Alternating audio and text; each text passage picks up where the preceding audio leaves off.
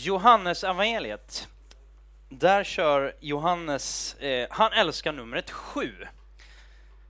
Jesus gör i Johannes evangelium, eller rättare sagt Johannes, tar upp sju stycken olika mirakler och undertecken som Jesus gör. Det första han gör är ju ett fantastiskt eh, mirakel där han tar vatten och så tar, eller det är så här att vinet tar slut på den här bröllopsfesten och det var ju total kaos eh, även på den tiden och, och eh, det som hände var ju naturligtvis att det var väldigt, vad säger man, riktigt lite så embarrassing för det här bröllopsbrudparet. Eh, men Jesus, den man och Gud han är, så ställer han upp och så tar han och, och gör vatten till, till vin. Eh, och så bjuder de på det och, och, han botar sjuka och han uppväcker döda. Han gör en massa saker. Och Jesus eh, har även sju olika saker som, han, som, som, som Linus sa, sju saker som han säger om sig själv. Väldigt mycket sägs ju om Jesus idag. Eh, väldigt mycket sades om Jesus då också. Eh, Jesus ställer den här frågan till sina lärjungar vid olika tillfällen. Vem säger människorna, vem säger folk att jag är? Ja, och då säger de ja, men och det, den, den, frågan ställer inte han för att han inte vet, utan han ställer den utifrån liksom bara reflektion och fundering. Liksom sådär. Vad säger folk? Ja, en profet, en hyvens kille, en riktigt bra kille. som Han, han gör mycket bra saker. Josefus, en historiker som, som levde på den tiden, han skrev 30 år efter Jesu död någonting, så skriver han bland annat så här, ja, denne, denne Jesus som man i Israel då, eller som hebreerna kallade för Kristus, han var en märklig, någonting i stil med det skrev han, han var en märklig man som gjorde många underbara ting. Så skriver han, ungefär något sånt. Um, och vi har kommit fram till den femte delen i de här olika uttalandena som Jesus gör om sig själv. Om jag har fel på min iPhone eller fel på min dator, vilket jag har just nu, så jag har inte min dator, utan den är i Täby på Apple Store. Och de ringde häromdagen och sa att den är nu klar, servad, för det var fel på skärmen och så under semestern så tappade jag någonting på, på den här musplattan så den for i tusen bitar också. Sådär. Vad gör man när något går sönder eller när något inte riktigt funkar eller man vill ta reda på liksom, hur funkar det här? Då går man ju till den som har gjort eh, varan eller liksom the manufacturer så. Och eh, i vårt fall, om vi vill veta vem Jesus är, då är det ju ganska lägligt att kolla efter vad han själv säger. Johannes evangeliet. Förra veckan så undervisade Alexandra Pärlan Manfredsson eh, utifrån Johannes eh, och jag fortsätter lite på, på det temat kan man säga, fast jag kommer att ta en liten annan vändning sådär. Hon undervisar om, om att jag är, Jesus säger, jag är dörren eller grinden in till eh, vad säger man? Fårfållan, säger man. Eh, och på samma tema kan man väl säga så säger Jesus i Johannes kapitel 10, vers 11 till 21, ska vi läsa alldeles strax. Sen, jag är den gode herden. Jag kommer inte tala om herdens kläder. Jag kommer inte tala om fårnas ull eller någon fårskalle överhuvudtaget. Jag kommer att tala mer om utifrån vad är poängen med det som Jesus säger. Är ni med? Johannes 10 och 11. Jag är den gode herden. Den gode herden ger sitt liv för fåren. Den som är inhyrd springer sin väg när han ser vargen komma och han överger fåren, för de är inte hans och han är inte deras herde. Och vargen anfaller, om vargen anfaller dem och, sk och skingrar flocken, den inhyrde har ingen omsorg om fåren. Jag är den gode herden och jag känner mina egna får och de känner mig på samma sätt som min, min far känner mig och jag känner min far. Jag ger mitt liv för fåren. Jag har andra får också, som inte hör till den här follan. Också de måste jag föra hit, och de ska lyssna till min röst. Så ska det bli en fårjord med en herde. Fadern älskar mig därför att jag ger mitt liv för att sen få det tillbaka. Ingen kan döda mig utan min tillåtelse. Jag ger mitt liv frivilligt. Jag har rätt och makt att ge det när jag vill och också rätt och makt att ta det tillbaka. Fadern har gett mig den rätten. När han sa detta råkade de judiska ledarna om igen i luven på varandra. En del av dem sa han är besatt av en ond ande eller också är han galen. Vad tjänar det till att lyssna till honom? Andra sa, så talar inte den som är besatt av en ond ande. Kan en ond ande verkligen öppna ögonen på blinda människor? Jag ska lägga upp min predikan kring tre punkter. Första punkten, vi, vi har ju liksom, vi har tre ringar, så jag tänkte tre punkter. Och ibland så talar vi, ganska ofta faktiskt, talar vi här i United om huvud, hjärta, händer. Liksom det, det, det är bra, först behöver någonting hända i huvudet, förstå, och så får det sjunka ner till hjärtat i, när man pratar management och ledarskap, många säger så här att vi som vision och liksom när, det, när det tränger lite djupare, ibland kan det huv, eh, avståndet mellan hjärnan, tanken och hjärtat vara det längsta avståndet. Men när det landar i hjärtat så händer någonting. Vad du än gör. Så först börjar vi med huvudet. Lite kort, kontexten för texten och så ska vi gå på hjärta. Eh, vad säger texten om Jesus? För det är ändå det som, som texten handlar om. Och sen händer, hur påverkar detta oss?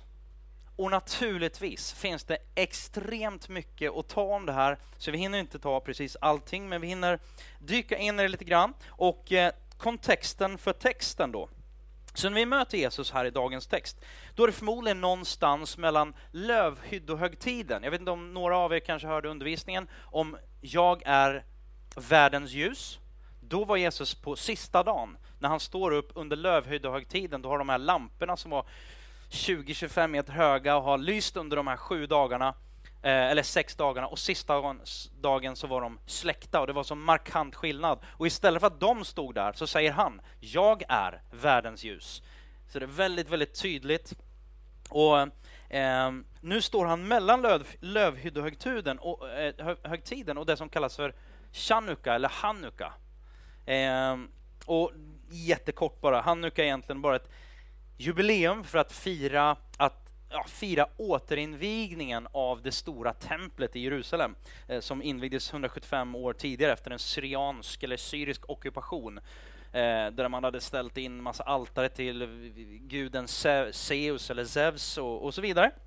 Så det, det Jesus gör, och ni märker att i slutet så blir de skriftlärda, de religiösa ledarna kallas fariséerna, ett politiskt parti tillika.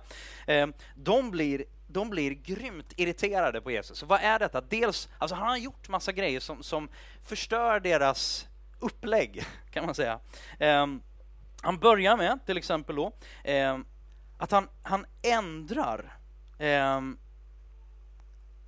och han förnyar egentligen de gamla religiösa traditionerna och så omtolkar han dem och till exempel så tar han och botar sjuka på sabbaten, vilket var, det var bara Gud som fick göra det. Lite komiskt, men i alla fall. Sen tar han och omtolkar hela bilden av, av brödet. Någon kanske har sett den här The Prince of Egypt, Dreamworks, Steven Spielbergs, de gick ut och hämtade det, kallade, det så kallade mannat utanför tälten varje dag och fick mat i öknen, mirakulöst sådär. Eh, så brödet i templet var också väldigt speciellt och han, han säger, jag är, jag är livets bröd, säger han. Um, um, han tar um, ja, vatten, naturligtvis vattnet i templet, säger han, jag är, jag är livets vatten. Jag är Gud. Och så världens ljus då dessutom.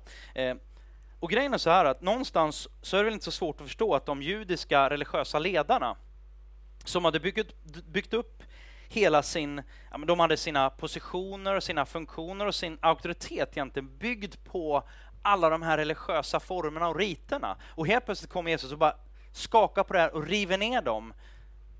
Det är ganska enkelt att se att folk och förstå, att, att de blev irriterade. Men grejen var att hans syfte var ju mycket högre.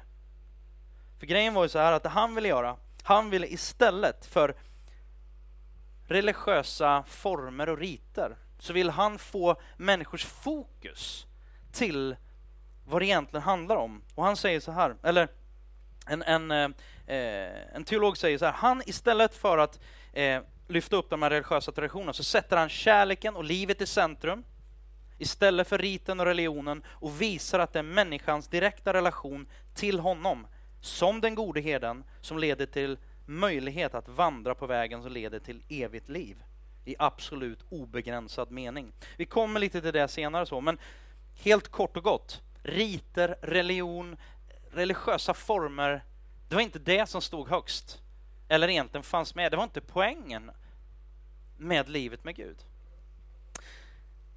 Där har du lite kontexten kring när Jesus säger de här olika sakerna. Punkt nummer två då, hjärta. Vad säger texten om Jesus? Ja, kort och gott. Han upprepar ju flera gånger, jag är den gode heden, säger Jesus om sig själv. Eh, nu är det ju så här att Jesus var ju inte herde. Han var ingen herdebög, han var snickarpojk. Om ni har läst, eh, kanske möjligtvis har läst evangelierna så, så vet vi att hans pappa var snickare och han tog efter och precis som de flesta gjorde, man gjorde vad farsan gjorde. Eh, hur många är det som gör liknande av vad eh, pojkar, vad din far gjorde, eller eh, kvinnor, vad, vad, vad, din mor gör för någonting? Hur många är det som gör det idag? Ja, det är, en, ja, men det, ja, men det är not bad. Det är ganska många ändå. Eh, varför just den här bilden då? Om den gode heden. Det känns ju extremt långt bort.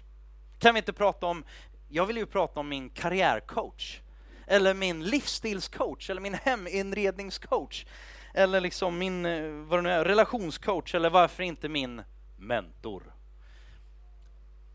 Det är ju väldigt bra, så. Men eh, vi ska ta avvakta lite grann. Ta håll din mentor, liksom, din guru. Eh, där. Håll honom på lite, eller henne på lite sidan av, så där ska vi se om han eller hon ens är värd att nämnas i samma mening som denne gode herde. Men varför just, just herde? Kunde man inte ha sagt liksom någonting annat så? Eh, det finns många anledningar till det, varför han tog upp just herde. För det första hade det judiska folket, de hade en historia av att vara just herdar under tusentals år. Några exempel, Abraham, Isak och Jakob kanske någon har hört talas om. Man läser om Abraham, Isak och Jakob precis i början av Bibeln, första Mosebok patriarkerna, judarnas fäder, Israels grundare, typ så. Eh, Josef, återigen, Steven Spielberg, vad heter den? King of Dreams, tror jag han heter, va? Joseph, King of Dreams, om ser det, tror jag. Um, såld som slav av sina bröder till Egypten och så vidare. Men han började sin resa, han började sitt liv som herde. Mose, innan han blev utvald att leda Guds folk ut ur Egypten, återigen Spielberg där då, så var han herde i 40 år. David, den största kungen, kung David, eh, som slog Goliat.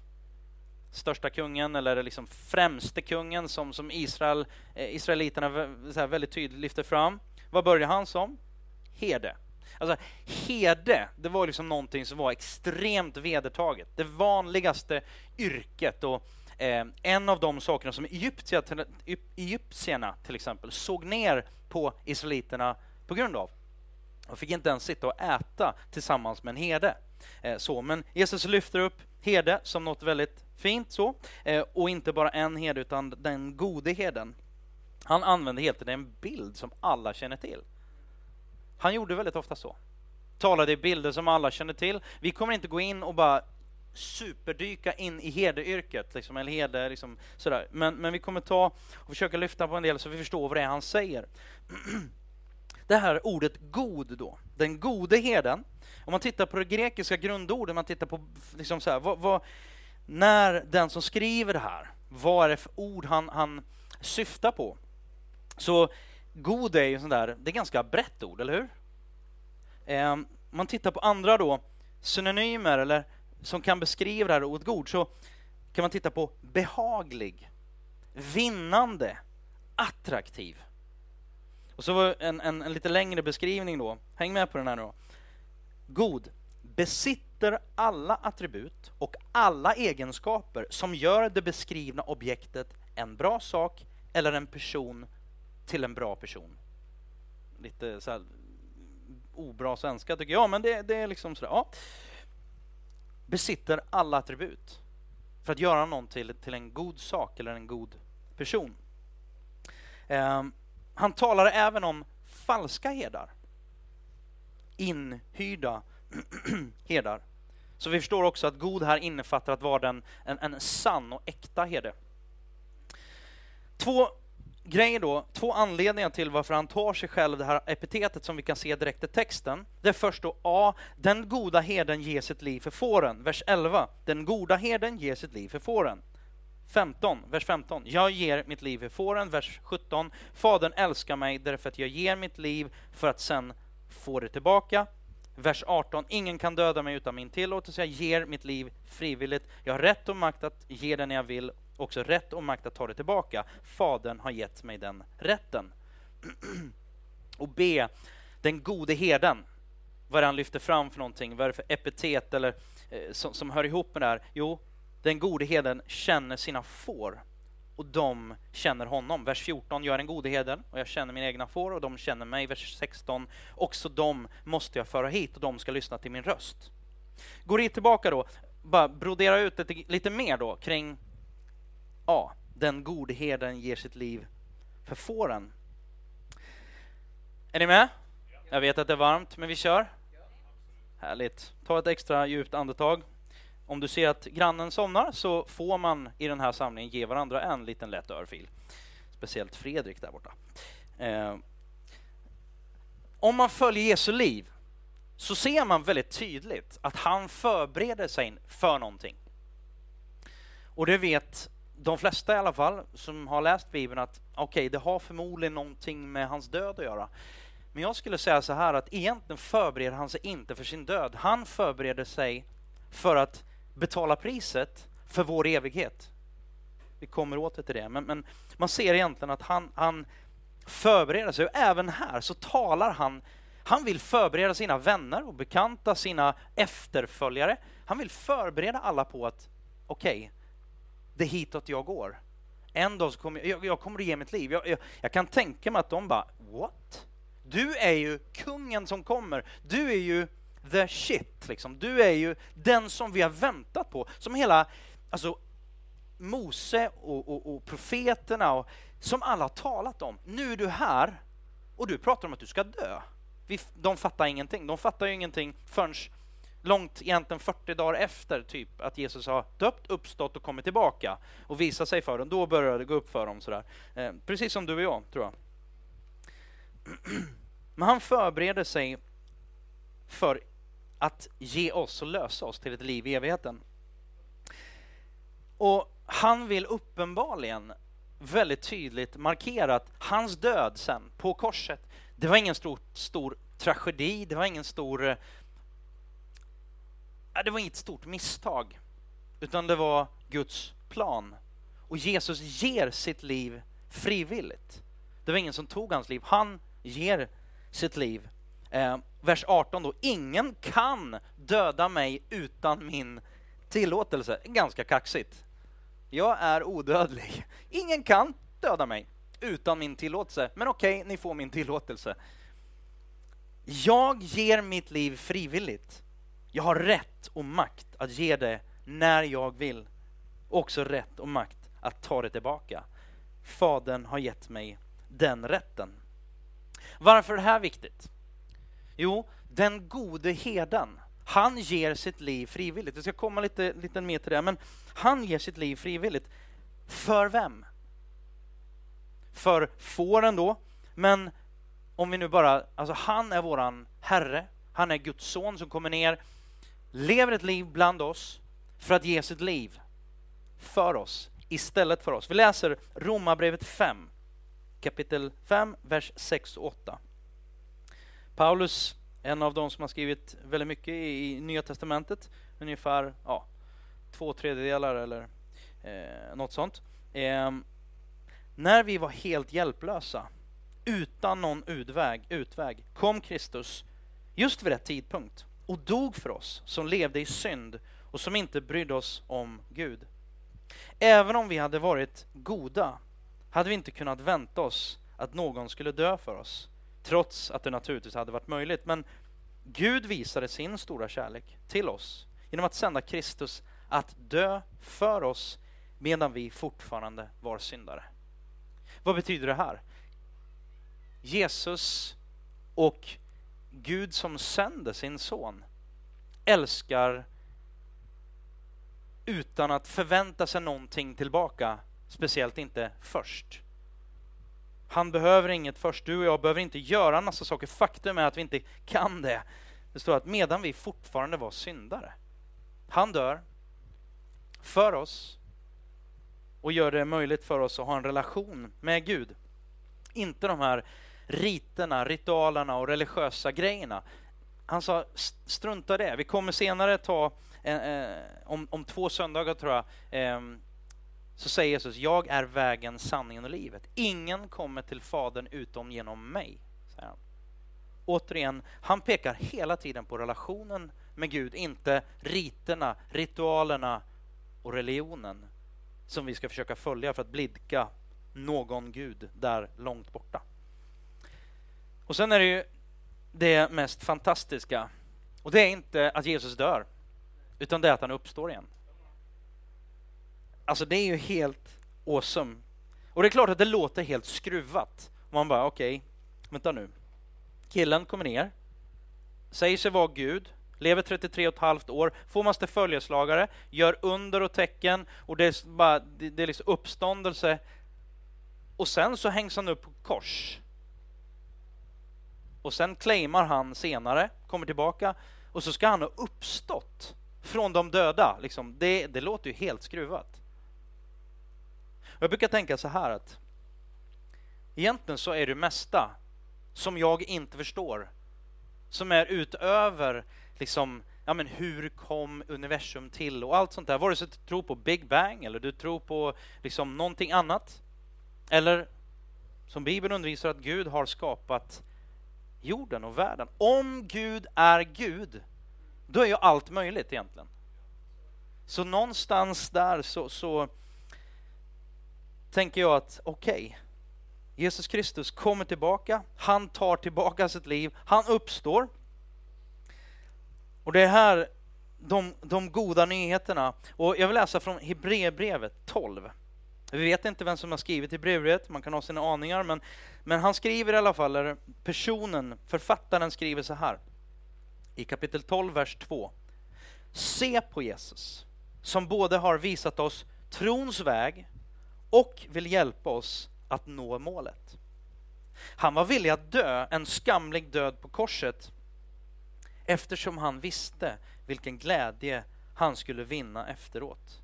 Nu sitter han på he hedersplatsen, jag höll på att säga herdeplatsen, men hedersplatsen vid Guds tron.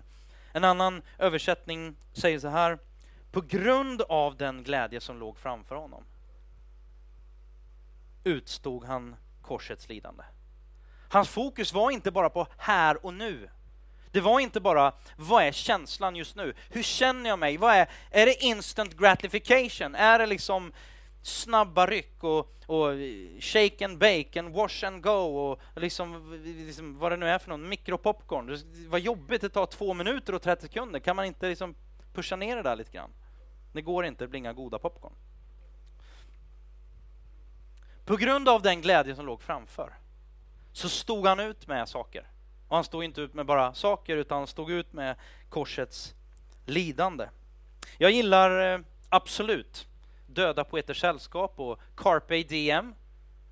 Det är viktigt att vara närvarande. Jag, jag, jag försöker att vara närvarande. Det, det, är väldigt irriterande att stå och prata med någon som hela tiden är någon annanstans när man pratar med dem. Bara, hallå, hallå, hej, jag, jag står här. Det är inte så trevligt. Har ni prövat det någon gång? Så här, man står och tittar på någon så bara flackar iväg med blicken och ah, just det, vad, vad, det är ju inget trevligt. Det är ju inte, det är inte kärlek. Um,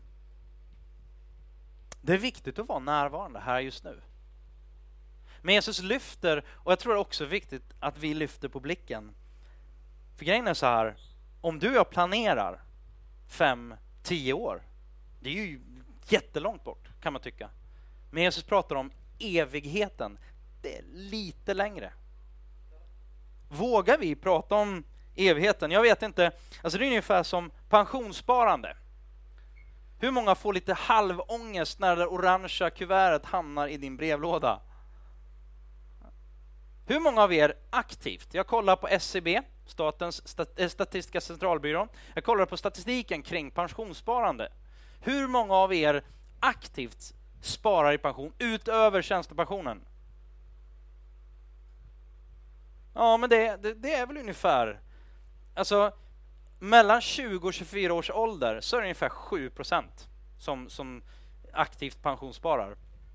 Eh, sen då mellan 24 och 35, då är det ungefär 30 procent. Det är 32 procent bland kvinnor och 29 procent bland män. Och så fortsätter det så. Det blir bara mindre och mindre män som sparar för pensionen och fler och fler kvinnor som sparar för pensionen. Märkligt det där. Eh, vet inte om det är någon som har en teori kring det, men, men eh, tyckte i alla fall att det var, det var lite kul. Vi tänker så här. Det ligger ju så långt bort. Jag kan inte se det runt hörnet just nu. Vi tar det sen. På engelska kallar man det för procrastination. Hur många är det som är så här, det här borde jag göra nu, men jag känner inte för det. Jag lägger det på högen, att göra högen, och så växer den. Och jag, med att göra högens höjd så växer också min ångest. Hur många är det som känner igen sig? Det är så lätt att leva kortsiktigt. Varför är det ofta så svårt att leva långsiktigt? Med lite längre perspektiv. Vi tänker bara, men det här, det, det, det är så... Det är inte roligt. Det är inte skönt. Det är inte trivsamt. Det är inte... Nej, men jag njuter inte av att göra det här. Jag gör det sen. Och sen när man kommer upp i åren lite grann så inser man bara, oj, jag har inte pensionssparat någonting. Nu får jag lägga på ett kol och så sitter man och räknar ut pensionen och så bara, okej, okay, 800 kronor i månaden. Det kommer inte gå så bra det här. Speciellt inte för oss som har bott utomlands ett antal år, så står det bara under de åren noll. Vet inte hur det känns.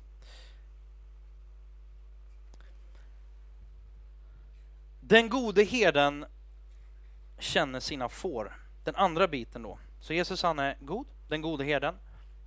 Han ger sitt liv. Men herden känner sina får och de känner honom. Jag är den gode herden och jag känner mina får och de känner mig. Varför är det här så viktigt? Jag vet, jag tror att flera av er, man har läst psykologi och, och visst finns det olika hypoteser kring det mesta så. Men essensen till en människas existens, det är ju ändå att vara till. Någonsin, det är som där, syns jag inte, finns jag inte. Sociala medier har ju bara liksom tagit ett, ett rejält strypgrepp på, på, på hela liksom världen, mer eller mindre. Finns du inte där, ja, men då, då finns du överhuvudtaget. Du lever ju ett mindre intressant liv om du inte uppdaterar med allt gott du äter.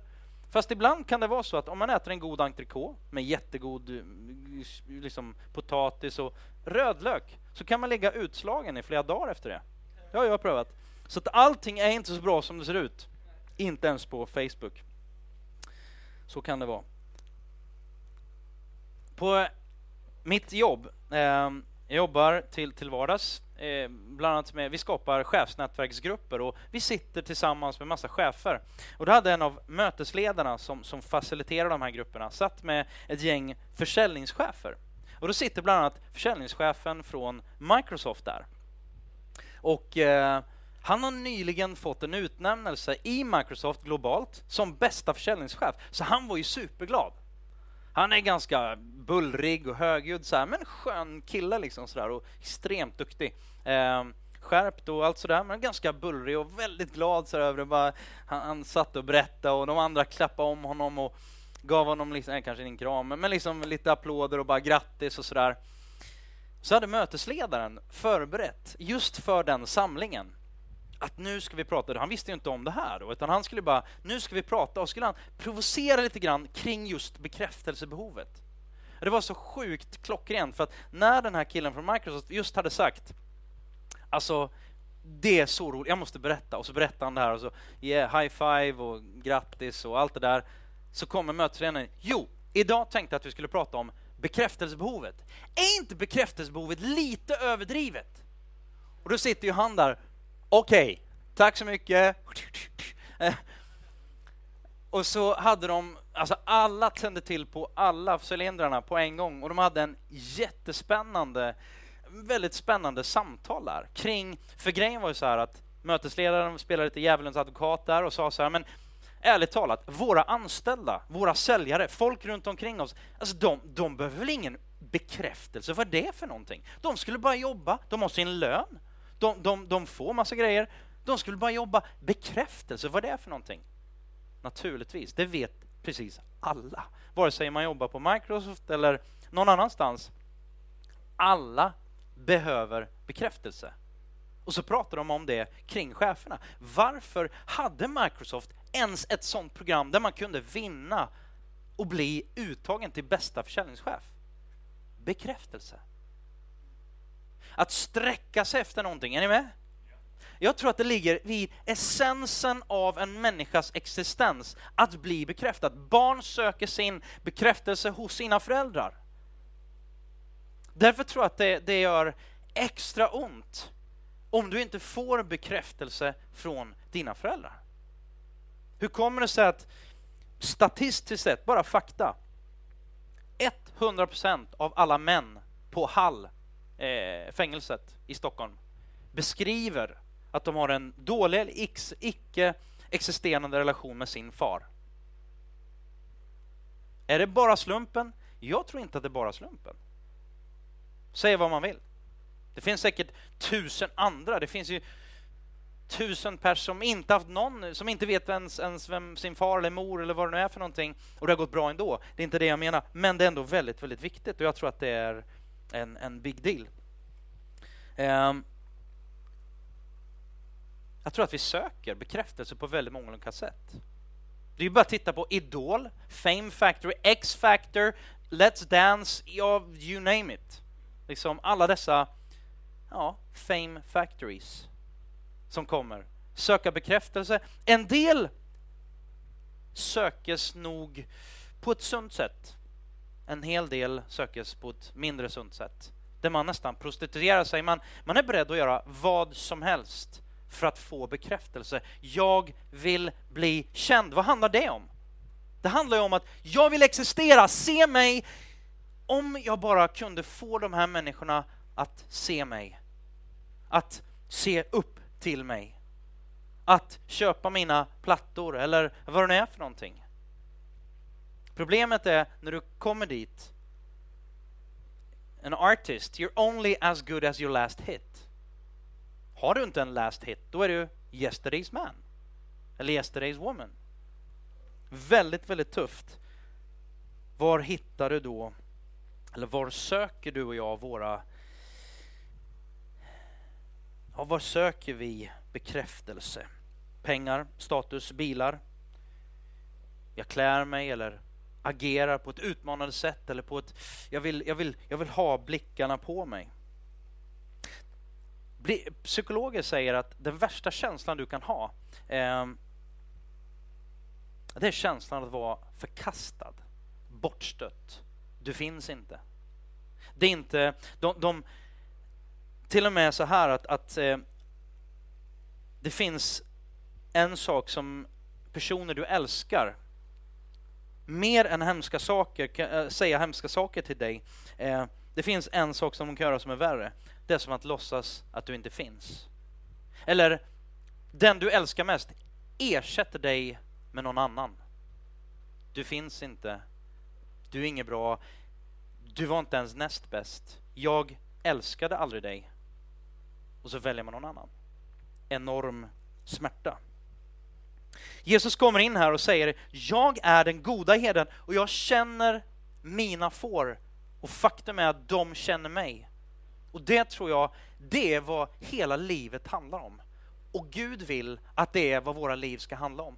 Vi tror United, vi tror om att älska Gud, älska livet, älska människor och allting, vi gör det.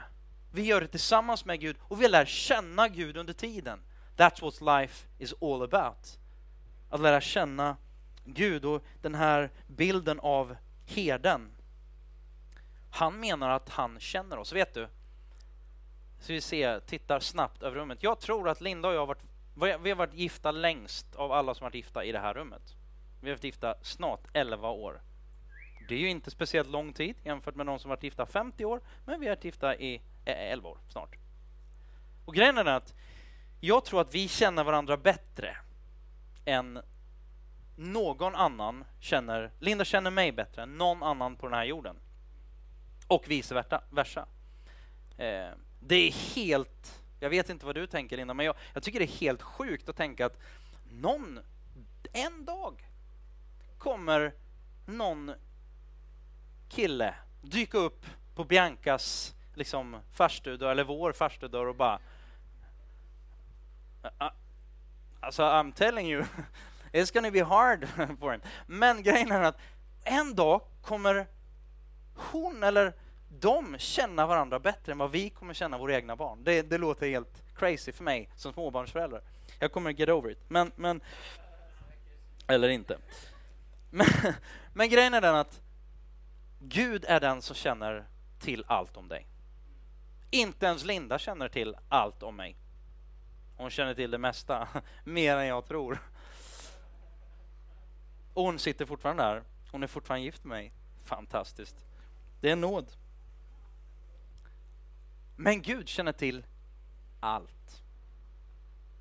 Och inte bara att han älskar dig trots det, utan han bestämde för över allt det så tänker jag ge dig evigt liv. Så mycket älskar jag dig.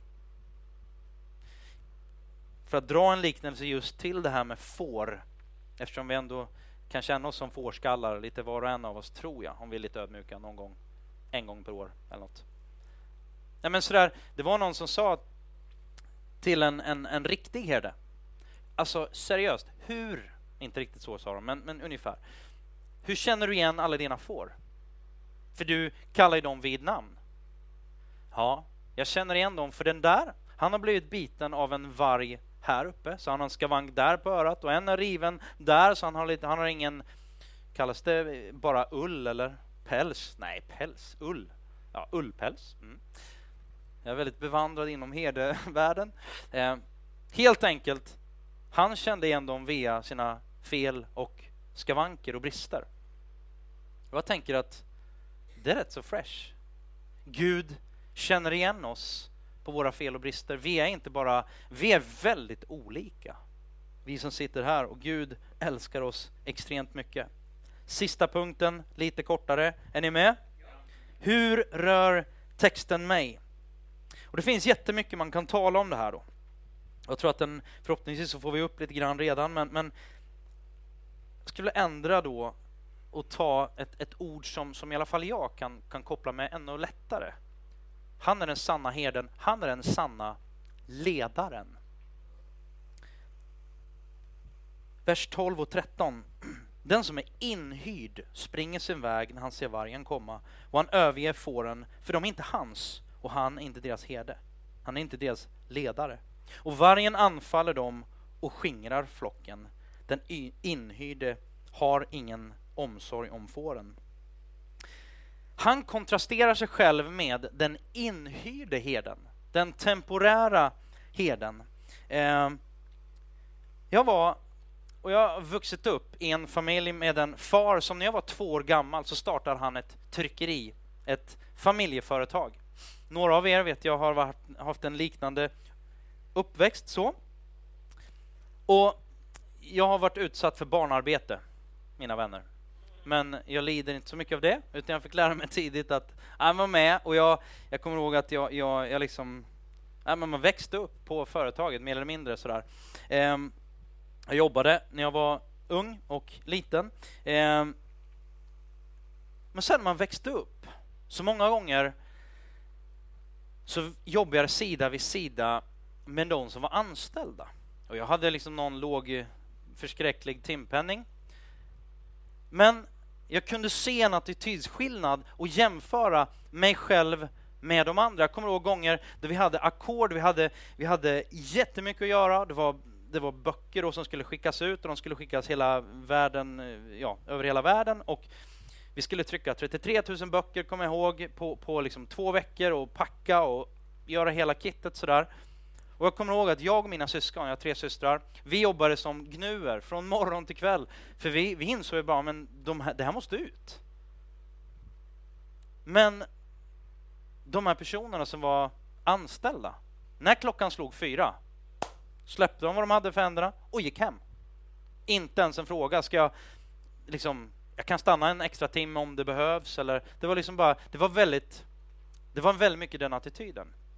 Jag det är extrem skillnad på, de är inhyrda och jag är son i huset. Hur ser jag på mig själv? Hur ser jag på det jag gör? Och jag tänker så här att man kan se på en organisation, man kan se på kyrkan, man kan se på United Stockholm som en organisation där jag går, jag är lite konsument eller jag får ut, jag får ut en lön och sen går jag hem.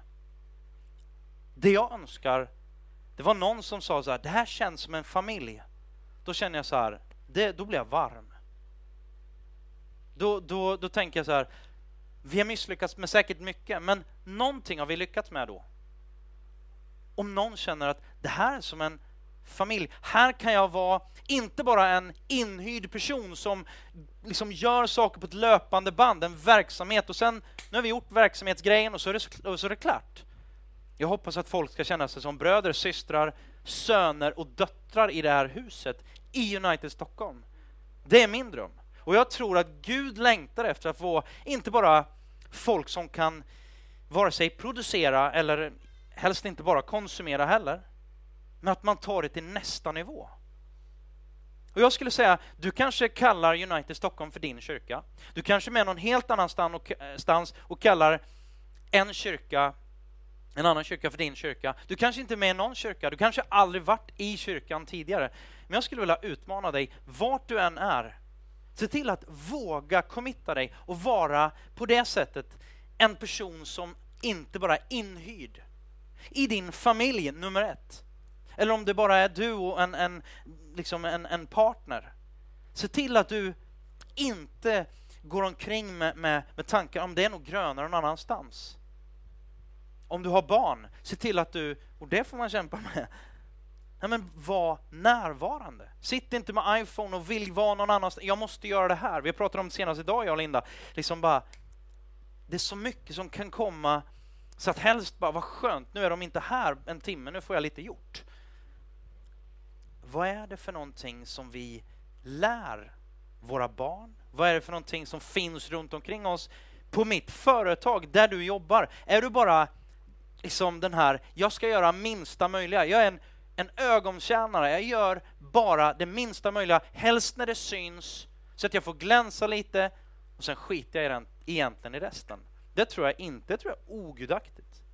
Jag tror det är gudaktigt att vara generös, att ge sina kollegor allt det som, som vare sig jag tjänar på eller ej. Är ni med?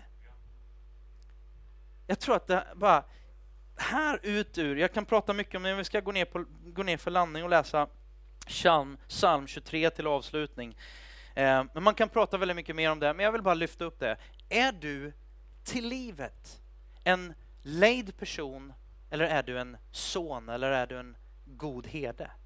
Den inhyrde herden, när vargen kommer, då tänker den så här, om jag sitter här borta så kommer vargen att ta det svagaste lammet. Vi hade 100, det blir 99, det är inte så stor skillnad. Men jag slipper råka illa ut. Eller så har du en herde som bara, jag ska, jag ska slå den där vargen.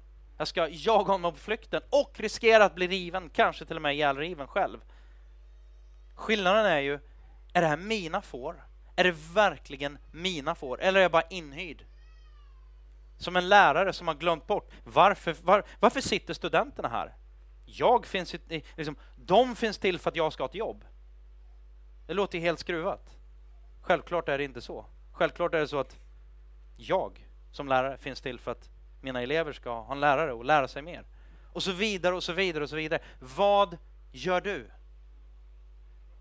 Vad behöver du göra för att bli mindre inhyrd och mer en person som verkligen ger din omgivning det bästa? Psalm 23 till avslutning. Herren är min herde och därför har jag allt vad jag behöver. Han låter mig vila på gröna ängar och leder mig till källor med friskt vatten. Han ger mig ständigt ny styrka till kropp och själ. Han leder mig på rätta vägar och hjälper mig leva efter sin vilja. Även om jag vandrar genom dödens mörka dal behöver jag inte vara rädd, för du finns bredvid mig och din käpp och stav hjälper mig på vägen. Du ger mig god mat mitt framför ögonen på mina fiender. Ja, jag får vara din hedersgäst. Du fyller min bägare till bredden och dina välsignelser flödar över. Din godhet, vänskap och kärlek följer mig i hela mitt liv och jag ska alltid få bo i ditt hus. Vet du, en sån herde, en sån herre, en sån Gud kan jag följa.